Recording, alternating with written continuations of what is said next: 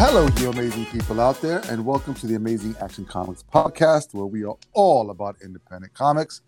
I'm your host, Angel, with Phil Pepe. How's it going, Angel? Ooh, well, it's it's another week. That's how it's going.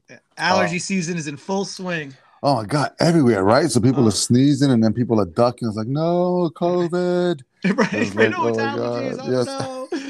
like people have to walk around like fucking in a car that says, "I don't have COVID, I have allergies." And then when you when you have allergies, your eyes itch uh, for a lot of people, like me. Yeah. And then it's like you want to scratch your eyes with your fingers, and you're like, ah, I can't touch my face still. Two and a half years. Yeah, because then fucking you, get, you walk away with pink eye.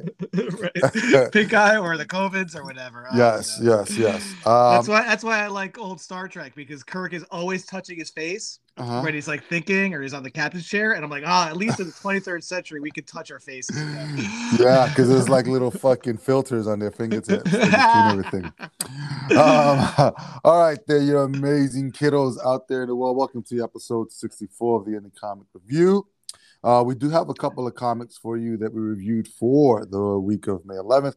However, before we get there, just a couple of quick announcements. Um, yeah, I mean, we just we spoke about Neal Adams not too long ago, and it's crazy because now we're getting to an age where we're gonna start seeing people drop like flies. Yeah, Um, we're gonna do this every week now, unfortunately. yeah, it's just fucking crazy. Just uh yeah. So Neal Adams recently and and over the past weekend, which was uh free comic book day on Saturday May 7th.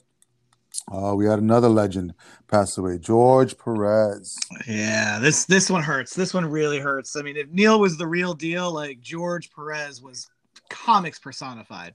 Um, uh, you know, I mean, you don't have to say what he did because we all know what he worked on the, the Right. big things and you know we've talked recently about the jla avengers and stuff but something that came up that i noticed was like i guess there was an old uh marvel uh letters column or Mhm. something or one of the old marvel magazines and and and is a picture of baby george perez in it and so Mm. like even when he was like a young child apparently like he had his his baby picture in a comic book in like the 60s or 70s like like he goes that far back or something like that as far as like being part of comics right Yeah. Yeah And there's that there's that old adage of uh, you know, never meet your heroes because you'll be disappointed.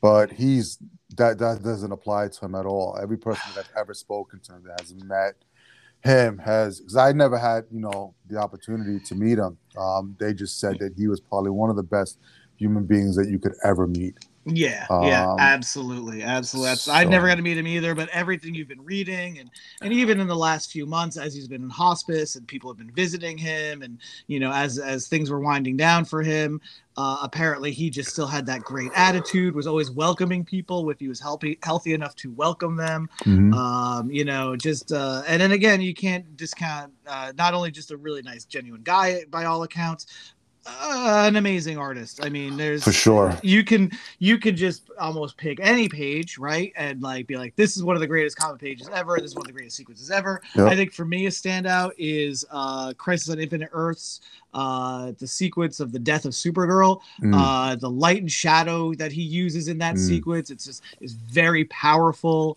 uh and just and just you you know uh, without any words or any text like you know exactly what's going on in that sequence the man's uh, uh anatomy was always on point and inspired so many artists as well who grew up in the 70s and 80s you know guys like alex ross phil jimenez i mean you could see the george perez-ness uh, in their in Yeah, their artwork influence. you know Yeah. like yeah. yeah just uh just a tremendous loss and um you know but you know he's got this wonderful body of work that we can always go back to and and and relive that art you know? Yeah, which and, and other artists, you know, coming in the Piper study. I mean, I had an opportunity to read that JLA, you know, uh, crossover with the Avengers, and holy shit, if you want to, you know, just be schooled on what comics should be, let alone just art. Like I mean, just composition alone, just detail alone. Like I, I spent like it's four issues, but it took me like days to read it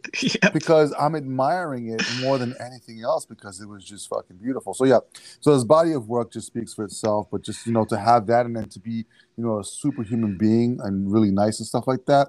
fuck, we just need more people like that. Yeah. Um, And and it's- he it's- gave us he gave us the last like greatest crossover that we'll probably ever have yeah. from this these two companies. So Yeah, yeah, yeah, And, and you know, and again, that they did come together to get a paperback of this book out Mhm, so that he could see it before he died, which is really, really cool. And let's let's let them, you know, let's hopefully they'll keep this ball rolling now that he is gone. That that maybe we can see more work between the two companies, all in tribute to George and the efforts that he put in. And again, you, you to to your point, you know, a lot of artists when they do these big crossover books, they dread them because they have to draw all these characters. And George Perez was like the one guy who's like, give me more characters to draw, give me more Yeah, figures to put yeah. on a page. And then like one of the amazing things of that JLA Avengers, he he even was like, well, I, you know, I don't even just want to draw all these characters. I want to draw them in all the different things that they've worn in like, you know, over the years, panel to panel, right? So it's Yep. like, so he just he went all out on that book, and you could tell it really was just a labor of love, you know.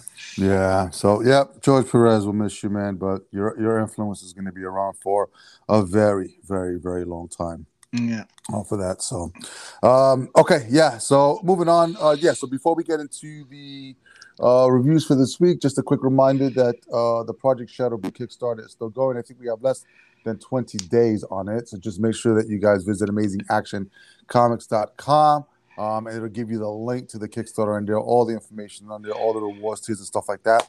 Um, yeah, on there. So get out there and and show some uh, indie love and support uh, for Project Shadowbreed, which we're really excited about. You can hear it in my voice, can you? Yes. Yes. It's titillating with joy and excitement. um, cool. All right. So yeah, so we'll mention it again at the very end of the podcast. But moving on. So we've got three books for you this week.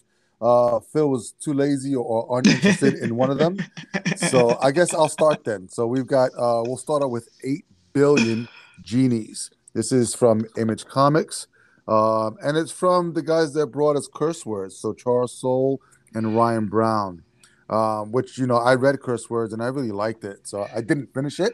I still have to finish it, but you know this these two together, uh, really start you know really solid storytelling, and and art put together. Uh, you have letters by Chris Crank um, as well. So what can I say about this book? It almost threw me off because it came with like nine thousand covers.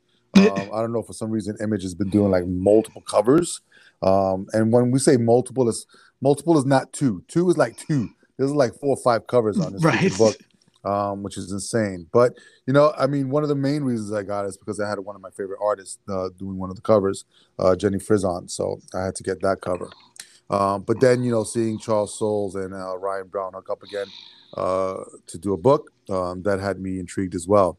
So, uh, and one, one of the covers threw me off because it had the magician or the, the main character, the protagonist from Curse Words. So I thought this book had something to do with Curse Words. And the bartender that's in this book looks like the guy, but I can't remember the, uh, guy's name for the life of me um, in Curse Words. So I don't know if it's the same guy. Um, But it, it may not be. It's just me freaking just taking whatever I've done in the past. Um, all right. So what do we basically have? We have a book, right? It's called Eight Billion Genies. Eight billion people on the planet. Guess what? Eight billion people get a genie. So this is basically just following this this uh, bartender in this bar that's, that's called a Lampwick, um, and you know there's supporting characters within uh, the bar where you know a story is being told um, from different perspectives. So you have like this band that's setting up um, to play in the bar. You have the bartender who's actually you know talking with a young child who's about twelve who has his dad who's passed out on on the counter of the bar because his young son has come to pick him up. Um, and then you have all these different conversations that are happening. And then it, it kind of threw me for a loop because I, I don't know honestly what to feel about this book because I can understand the story. But you know how we have sometimes like these time jumps that just happen and you don't know what happened in that fucking time jump? We have something happen in this book. So basically, as the story is being told, almost about a quarter way through, there's a cut scene that has nothing to do with what you've read before. Um, so we're looking at we're in a bar um, in some town somewhere, and then all of a sudden we're in Paris, and we're looking at a baby being born. And as soon as that baby's born, all of these genies pop up. They're like these little blue things, and every single person has a genie assigned to them. Hmm. Really fucking weird. yeah.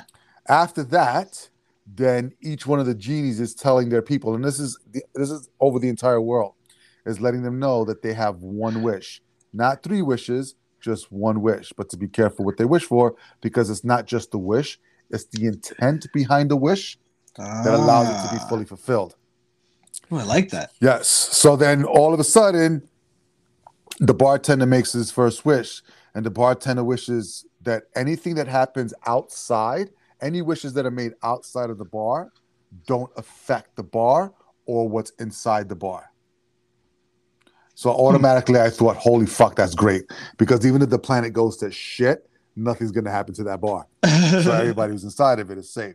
And then it's it's it, it gets really clever because it, it, it you know uses full pages to say, okay, here's what happens in the first eight seconds, um, and then so you have a round planet, and then it says population, human popula- population, uh, eight billion, and then genie population, eight billion, that's in the first eight seconds. Then it goes in the first eight minutes. The planet looks like a cube. So it's no longer a circle. So somebody wished for the planet to be fucking flat on both sides. And then it says human population seven uh billion nine hundred and ninety nine million, and then it says genie population seven billion nine hundred and ninety eight uh million. So yeah, so so people are obviously using their their um, wishes, and then so whatever was happening with as far as like the drama with the band and what was going on in the bar with the father um and the son, that's still happening.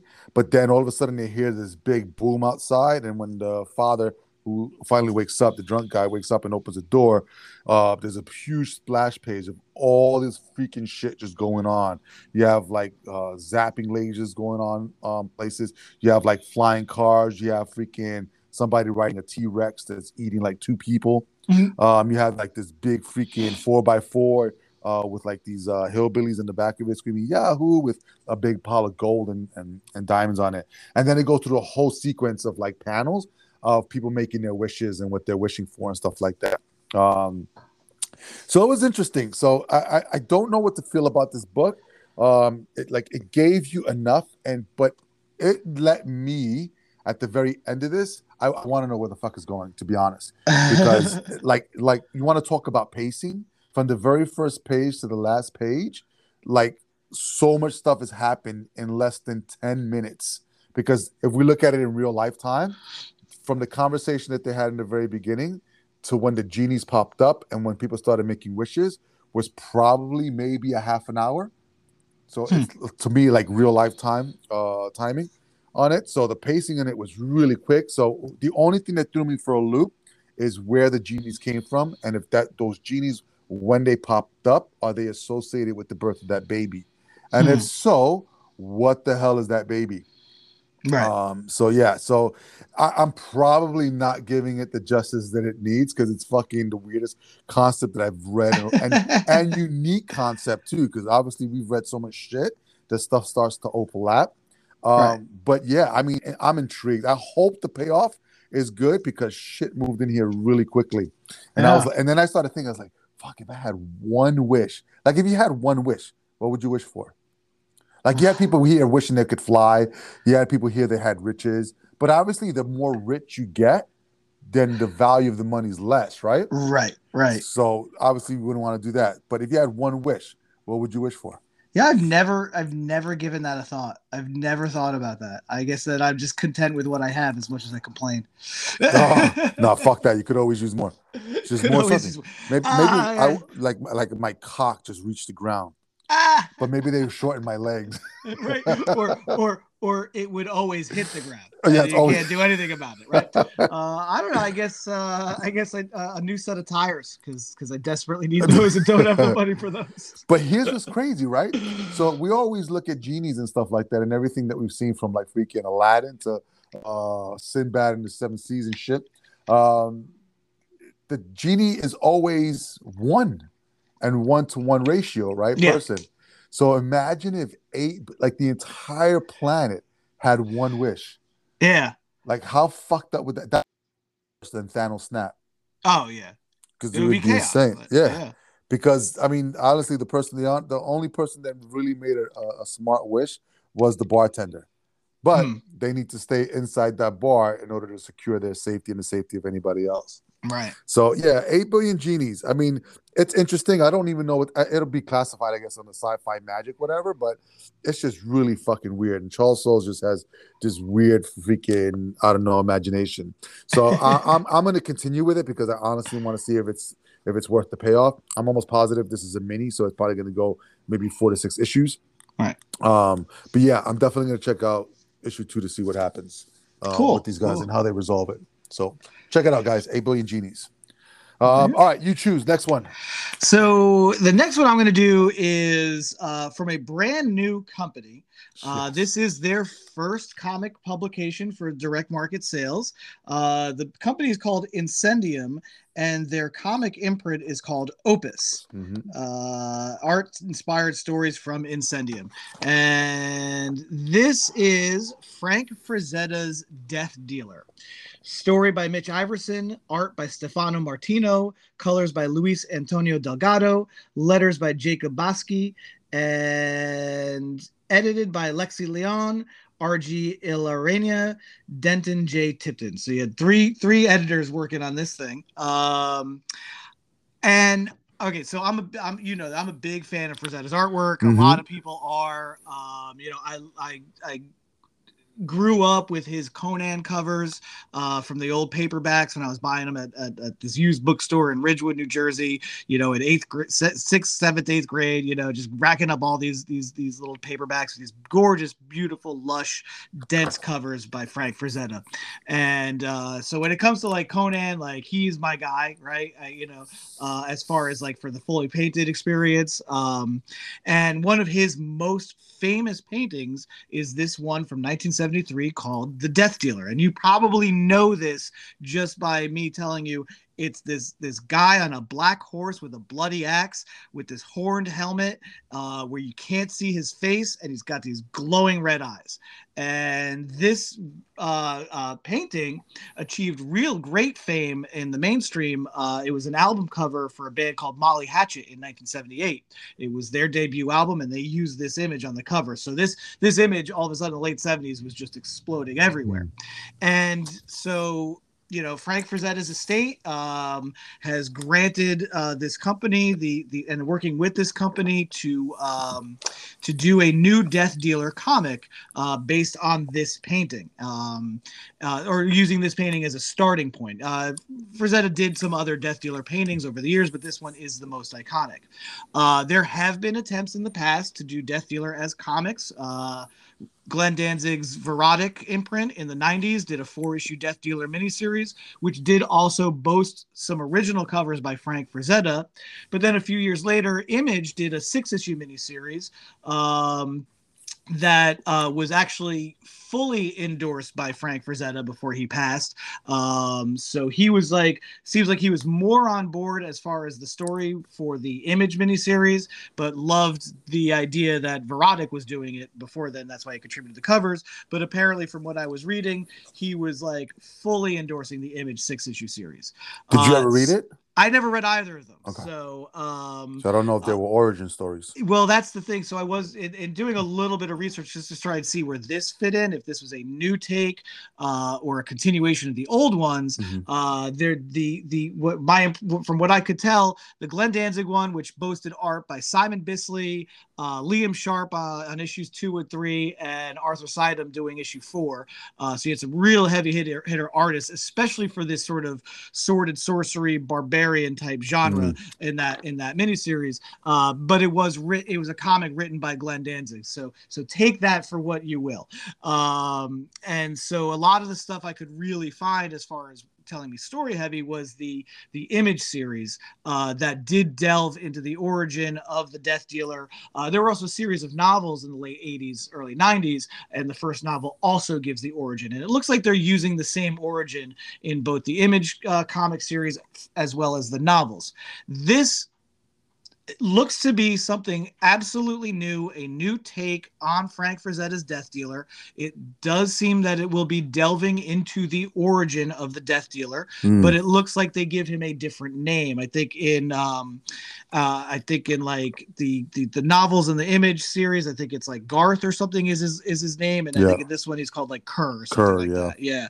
And this doesn't reinvent the wheel. This is a basic barbarian story. You you you have your your lone savage barbarian who is the death dealer, uh, rescuing a a beautiful, voluptuous young woman mm-hmm. with a child. The child, for some reason, really kind of gravitates to this guy. Um, you could tell right away that that uh, uh, that this death dealer is cursed because he has this running dialogue in his head uh, with the, some entity. Uh, and at first, I was like, "Oh, this is kind of like barbaric." Yes, because it, it almost seemed like he was talking to his axe. Yeah, and then you kind of realize, uh, no, it's really something. Uh, you know, so so using, I you know, if they're using it's the helmet it's the helmet. So, and that's if they're using the other origin stories that have been told as a template, yes, the the helmet is cursed by the god of death, and, and this this guy is now wearing this, and he's bonded with this helmet. Mm. And so, what's kind of cool, like Judge Dredd in the far future, uh, Death Dealer in this barbaric past, never removes his helmet, and I always think that that's a cool cool thing to do for a character. It really does create an air of mystery yes. um, to never see this guy's face. Um, and again, I think that's part of the appealing thing about the original painting because you just the, the details on the face are just shadow or just all in shadow. You mm. know, so you just get the outlines of the helmet and some details on the helmet and then the glowing eyes. And so that being said, I think it's very hard to just take this painting and use that as a, starting point, mm-hmm. especially if somebody's already done it before. Mm. Um, so you could either, you know, you do have a fresh uh, a page or fresh concept to work with because there's there's just this painting and you're just building off of that. But again, the the barbarian genre, I mean, is there's so much of it out there that a lot of it does tend to sort of read the same. So if you have some stellar knockout art, you know, um, to to really pull that through and a really compelling story, um, you know, you got something special here. And this this almost does it. I think the art is is really good uh, uh, at conveying this world. Uh, things are clear and make sense. Uh, the you know he does draw Death Dealer as he should be, large, imposing, and brutal. You know, and um, you know, and he's obviously you know he's being chased by. Uh, possessed beings from his past, right? Uh, as and they're also after the girl and the baby. It looks like as well. Um, but as far as an introductory issue, this is very slim. It is just it is just all set up uh, for him to you know you, you, get introduced to the bad guy right in the beginning you you get introduced to death dealer and then this girl and the baby and then he has to go and get food by the time he comes back they've been kidnapped and that's how the threads start to come together right? So he now has to go get them. Very bare bones first issue mm-hmm. but i think that you know it's uh it, it, seems like there's a lot of care and attention being put into this. So i think ultimately when this whole story is told it should be something pretty memorable and hopefully will lead to more because their plan uh, for for Opus Comics and Incendium, uh, along with the Frazetta Girls, uh, which is the estate of Frank Frazetta, um, they are planning a whole Frazetta universe in comics using Death Dealer as the beginning and then going to his other works and creating stories based on his other paintings and his other characters that he that he has created uh, visually. Uh, so I really hope it works for them. It's, it's I, I, think they do have their work cut out for them. Uh, but if this first issue is uh, is any indication, I think they're they you know they're going to do okay and they have a really good plan uh, going forward. So I'm really kind of excited to see what they're going to do with this. Um, I would say the only thing that I question, I, I, mentioned this yesterday, is you you you have you know of course they do the multiple covers, and the main cover is this beautiful cover by Simone Bianchi, who's one of my favorite artists. Uh, but you have a thing called Fred, Frank Frazetta's Death Dealer, but your main cover isn't that isn't that image that's the b cover right hmm. um, so i kind of thought, thought that was a little funny uh, the simone bianchi art, art for the, the main cover is gorgeous, but I did find that a little interesting that um, they d- opted for the B cover to be the actual painting that this is based on. Yeah, that's yeah. a minor minor quibble. Yeah, no, yeah, yeah, and for the most part, I, uh, yeah, I agree with everything that you said. And you know, when you're whenever you're starting something new, it's just uh, you just got to take the leap of faith, right, and just hope yeah. that the decisions you're making are, are right. Um, I, I like the the book was fucking paced really quickly. Like mm-hmm. I, I compare it to you know Highlander two, from when freaking uh, MacLeod first met the freaking girl. What's her name from uh, Candyman? Um, Virginia Madsen. From their screen time in Yeah. less than five minutes, they're betting one another in the freaking alley. This was the same fucking thing thing. here, he yes. rescued the girl from these wolves in less than five minutes. They're betting each other, uh, which was hilarious because it just popped into my head. However, though, this is what I will say. So the art was great, the color was great. The I, I got the Frazetta cover because I, I had to get the Frazetta cover. Yeah. Um, and then inside it, it's it's it's it's comic book art, right? Um, but really well. I mean, the anatomy is fantastic. The the and, and the thing is, is like with Frazetta's art, there was so much movement, even if there wasn't movement. Yes. If that makes any sense, Like like makes the, perfect sense. yeah, like the bodies were never linear and straight. They always had this really accentuated like style about them to pose. Um, so it, it it made it feel so. And I, dude, yeah, you like I grew up watching the covers. I couldn't afford any of them, so I'd be like at the stands and shit like that, and you see these fucking covers, and they're beautiful, Yeah. just beautiful. So whenever I had an opportunity, and I, you know, I had friends that had them, dude, I would just stare at them all the time because the anatomy was, and it was like classic Greek bodies. Yeah. Um, just drawn, uh, not drawn, they were painted. I mean, he was a freaking painter. Yeah. So, I mean, you want to talk about a freaking artist, yeah. Um, but and, and he did he did a thing too, especially like I think of like a lot of the Conan stuff. You know, a lot of artists will do uh, a very symmetrical uh, physical body, right? Mhm. Where where the muscles match left and right, Mhm. right? And he does this thing that's a little more real life, especially if you're not a bodybuilder sculpting your body, you're just out there existing and fighting stuff.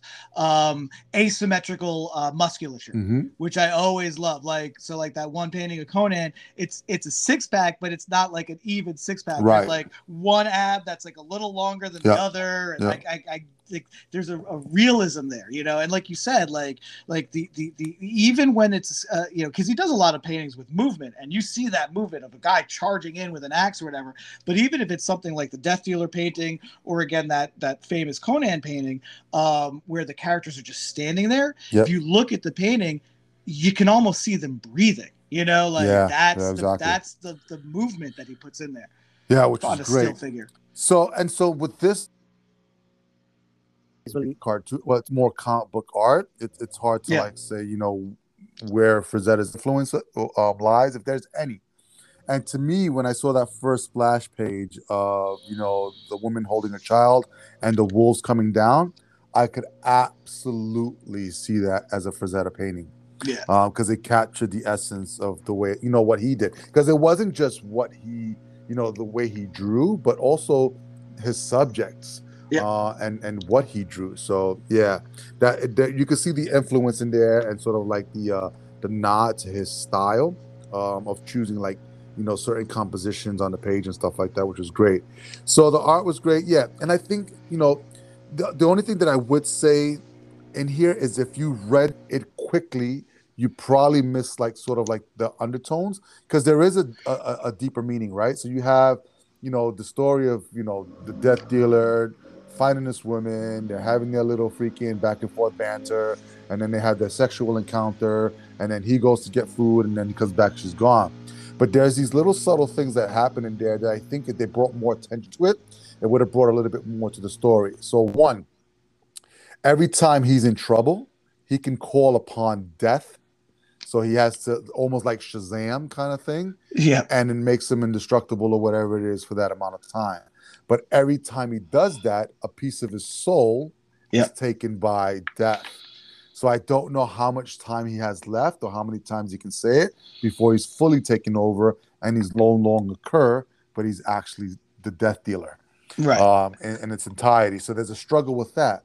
Now, the whole cave system that he had set up as well was a death trap. Yeah. Not to keep people out, but to actually fucking kill him. Yes. So he's struggling with, you know, taking his own life so that nobody can be cursed or stopping the curse of himself before it, it actually takes over him. But he doesn't want to die either. right. So I right. found that like it wasn't it wasn't overly emphasized, and I think you had to read into that or you had to infer that yourself. But I think he's struggling with wanting to stay alive, but he's also cursed at the same time. But he doesn't want to be taken or does it want to, you know, have this curse be still on somebody else? So I thought that plot point, if that was like, if that's, if, I'm saying it correctly and I read it correctly, that's fucking fantastic because there's a struggle there because he's not an asshole, even though sometimes he can talk like an asshole and he wants to live. So there's a struggle of not wanting to die, but at the same time, not wanting to be possessed or taken over by this this you know this death soul. Yeah. So I think if they if they if they stay on that path and they can hit that message and nail that message home, then there's this sort of like constant back and forth and the struggle that he has to deal with in regards to do I take my life now or do I keep pushing forward? Um, but at the same time, there isn't any um what is that? Uh, it's, it's the cat in the litter box. so the cat's taking a shit while I'm talking. That's fantastic. oh my god! I was like, I was like, what's he, what's he gonna notice? The, the cat in his litter box, or it's the landlord doing yard work right out front of oh, it's the cat. It sounds like a fucking DJ. Now I know it's kitty litter. All right, so back to what I was saying. So I think the only thing, what was I saying? Fuck the fucking cat took me out of thought. So yeah, so I guess that that struggle there, but there also wasn't any point in him trying to find a way to uh, relieve himself of the helmet because he can't take it off, right? right. So now he's th- this girl's gone, and the only person fucking cat's doing it again. The only person that could help him find the girl is this sorceress. So it, it- yeah, I, I'm interested. I'm, I'm definitely going to give it uh, another read, um, or another issue because I want to see where it's going. I mean, it's beautifully drawn. There's things in here that I really like that I'll probably take for myself, as far as like you know um, composition and stuff like that. So Yep. Yeah, really, really good stuff. So I- I'm looking forward to it. So if you if you guys are you know uh, a fan of Frank Frazetta, um, or even like freaking you know fantasy stuff, this would be right Yeah, up your alley. You won't this- be disappointed. Yeah. Scratches that itch. Yeah. And, and it's a new indie imprint, so you know show some support. So Opus and uh, uh, Ascendium, hopefully they'll uh, they'll get some stuff going there because you know we need it. Like if they have just all fantasy world and a whole fantasy universe and they do it really well, shit, Yeah. it could it could do really well. And and beyond the Frazetta World stuff that they're doing, they also do comics based on um, uh, musicians and bands. So like, uh, in there they have an ad in the back here. Uh, there's a uh, an Evanescence comic book that they have. Yep. Comic book from the band Disturbed. Uh, there's even a uh, what looks like a Joe Satriani written thing called Crystal Planet. So so Opus again, you know, is a musical term, uh, and it seems like really where they're where they're going um, with their with their other stuff too. So it's uh, let's see what this company does. But you know, good good first uh, first issue out the gate. Yeah, for sure. Okay, cool. Yeah, so check it out, guys. Uh Frank Frazetta's Death Dealer from Opus. All right, one more to go. So uh we move on to who? another one of my uh, favorite covers. This Yes, is Jenny Frison. Um, so Grim, and this is from Boom Studios. Uh, yeah, this is uh, written by Stephanie Phillips, uh, illustrated by Flaviano. One word name, man. Uh, like Madonna and Cher. Uh, colored by Enrico Renzi and lettered by Tom Napol- uh, Napolitano. Um, I like this book. oh yeah, This was such a. I mean, fuck. We read two books on death, death and Uh, axes. and yes, and actually, well, she has a Sith, so it's a little she bit does have a different. Yeah. Yes. just- Um, yeah, so we just have another take on the story of the Grim Reaper. Um, really clever stuff in here, which is cool. So basically, what you need to know is it opens up with this guy who's, you know, out, and you know what? I actually like that sequence in the beginning because Ah, it kind of yeah. threw me off. It had like the panel, then you had sort of like the cracked windshield and saw the Yeah. fucking body laying there, Yeah. and then all of a sudden, and then obviously you have uh, um, uh Don't Fear the Reaper Blue uh, yeah, a little on the nose, but yes. Yes. um, and then it kind of just like pans in, sort of like how you pointed out in uh, what was that one with uh, Alice, Alice and Neville, uh, Alice Ever After, right? Yeah, Where they- so kinda pullback like- of the shop. Yeah. yeah. so they did that pullback or the shot um, with this particular thing, and the guy finds out after he meets uh, what the hell's her name, her real name, something Harrow, Uh, Jessica Harrow. Jessica Harrow, yeah, Jessica Harrow. Yeah. So she's actually a Reaper. So we we've come to know the the the Grim Reaper as being one being or one entity that takes souls from wherever they're supposed to go from point A to point B. Um, there are actually we find out multiple Reapers um, that are assigned to people, and they're not all skeletons with big hoods and stuff like that, which I thought was pretty cool. It- yeah.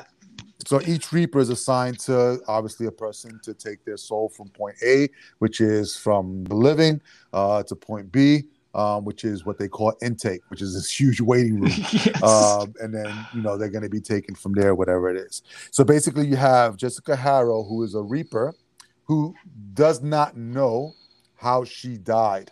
Mhm. So uh, it- it's it's funny because you know I'm there's a whole bunch of inferring that you have to do your own. Like you, you, you take certain information, and I'm like, oh, I know this is gonna happen. Oh, I know this is gonna happen, and then you read a couple of pages and see whether or not it happens. Yeah. At this point, we've been reading for so long, so many different comics that you know, 95 percent of the time we're right. Um, and then this was just one of those times where I was right, but I don't know if I'm right because I have to read the next issue to see if that was the case. Okay. So you have this gentleman. He's you know meeting his reaper for the first time. He's not believing that he's dead. Um, she's like, nope, you gotta freaking face the facts. And then basically she's you know taking him over to what they call intake. Um, and throughout this whole process, they're having a conversation. So I, I, I'm almost positive the conversation is him being extremely nervous about where they're going, so he can't shut up. And Yes. she's telling him to shut up half the time. Um, and so you know you have all these instances where he's like, "Oh, is this the River Styx? Is it Hades?" Um, and she's like, "Yeah, that's what you want to call it," or you know, death has many names, or whatever it is. So all these things that we know as legend um, don't really mean anything to them because it's it's a completely different system Mhm. um, in that respects.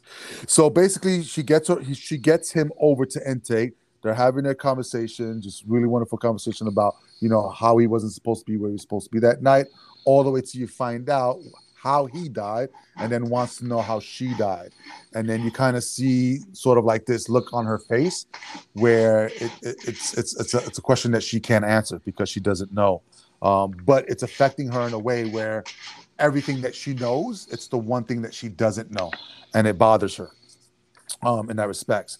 So he takes her to intake. She goes over to talk to a couple of other Reapers and finds out they're her Scythe, if you want to say, not Sith. Is that correct? I think it's scythe. sky. okay, I'm gonna call it Sith. You call it Scythe. Tomato, tomato. Um, that her Sith is missing, uh, and she thinks that he's taking it. So she goes to her buddies to find out if they can help her, you know, retrieve it before their superior, I think it's called Admira or Admira, um, finds out uh, about this, and then she gets in trouble. Um, and then, long story short, at the very end of this, um, without gi- ah, fuck it, I'm gonna give it away because this is what I inferred. Um, in in this world, their world runs parallel to ours, which Yeah. means they can't see us and we can't interact.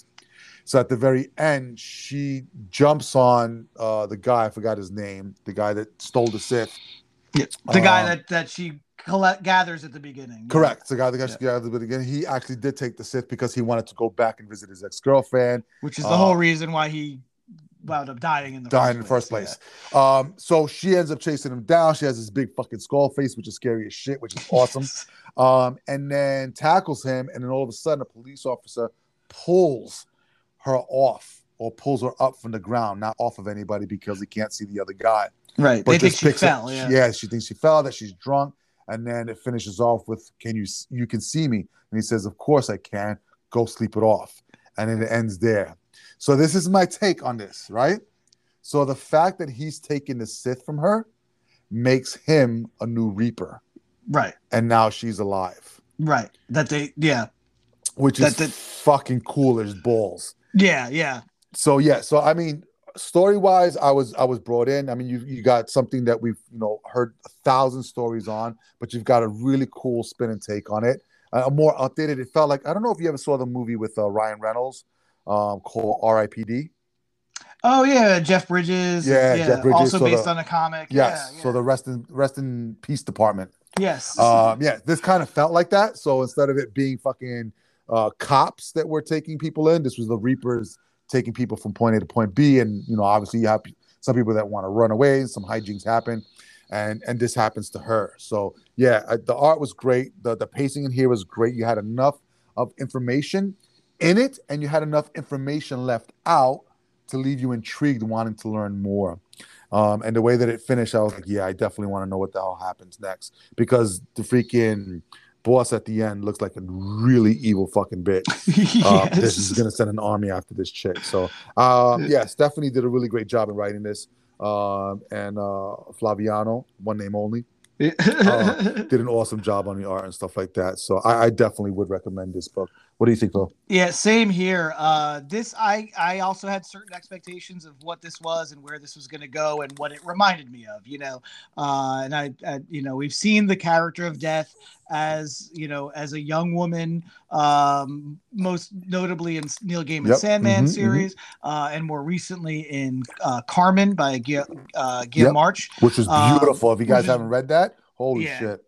but they do different things and Mhm. so what i was pleasantly surprised on this was was the little hooks in the story that that were were making it different right so uh again the structure of the underworld and how that plays out i thought was was really well done really interesting uh, very different for what from what i thought we were getting into uh the the the his obsession with his ex-girlfriend Mhm. uh, which leads to him to steal her scythe and then you know leads to them to go c- try and capture him i thought was a really neat twist that again i didn't expect. I did not see that coming.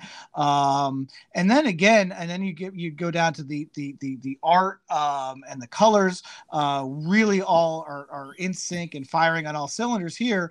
Um you know the the the blues uh for the you know the, the beginning scene the red for the river styx scene the yellows Mhm, for the mhm. waiting room you know all the all all the elements i think are like are just perfect in this book and it is a really good first issue and then the little surprises that Jessica Harrow doesn't always look like this way. She can give herself the scary skull face. So is that her true face, or is that just uh, something to intimidate? Right. Right. Um, and then again, that hook at the end, that cliffhanger at the end, that now she is corporeal and existing in the real world, while her compatriots and the guy that that she just uh, collected, you know, um, are now. You know, you know, again, like you said, he might now be a new Reaper, and I thought there was, and then again for Stephanie Phillips's writing, there were some really nice touches. Like the one thing that really grabbed me um, on like the second page was when he comes to and he looks at this car in in the middle of the woods, and he's outside of the car, and his first instinct is, "Whose car is that?" Yeah. And he's like, "Oh wait, that's my car," you know. And he's like, "I'm lucky to be alive." And then she shows up, and she's like, "You're not alive," you know. So real good uh, uh, pacing um, uh, in in in the script and the dialogue and the storytelling. So uh, Boom Studios, I think this is going to be very interesting, um, and I think this is going to be probably a wild ride. And if the first issue is any indication, uh, I think there's a lot of um, uh, expectations that might be turned on its head as the story unfolds. Yeah, for sure. Um, yeah, liked it a lot. So we'll see what happens. So Grim from Boom Studios, uh, definitely give it again. You guys will not be disappointed on that. Um, so there are your three books for this week. Uh, enough to to to keep you going for at least another week and stuff like that. So um, all right, cool. So yeah, so just another quick reminder that our Kickstarter for uh, Project Shadow Breed Volume Two, Number One, uh, is still live. I think we're just about two and a half weeks out before the end. Um, so you want to visit amazingactioncomics.com and it'll give you the link for the Kickstarter on there as well. Uh, we'd love uh, for you guys to support it. Um, yeah, and if you like what you're hearing, definitely freaking click subscribe because we'll be here every week giving out two cents and a half on comics that come out for that week. Um, if you are a creator looking to promote yourself and or your project, just go over to amazingactioncomics.com slash podcast, fill out the form. Phil and I would love to have you on um, to help promote your, your project and, and get your stories out there into the world. Do not forget to support your local comic shops. Um, they're getting smaller and smaller every year, unfortunately, uh, but we want them to remain around for as many generations as possible. And Phil, where do you get your comics from? Well, I get mine at The Joker's Child in Fair Lawn, New Jersey. Uh, and, you know, we just had a, a, really good free comic book day. Even though it was rainy, uh, we were steady. We sold a lot of stuff. People were happy and having a good time. But you know what? We didn't sell all the stuff. So we got so much more stuff for you to come by, check out, and buy. All right. Believe it or not, guys, that's not rehearsed. That just comes off the top of his I head. just every time I make this. Every I, single I, time. I never planned for the this. stuff. I should right. I should plan for this, and I never do. all right, kiddies, that is all that we have for you week. Until next time, please be amazing, stay amazing, and read something amazing.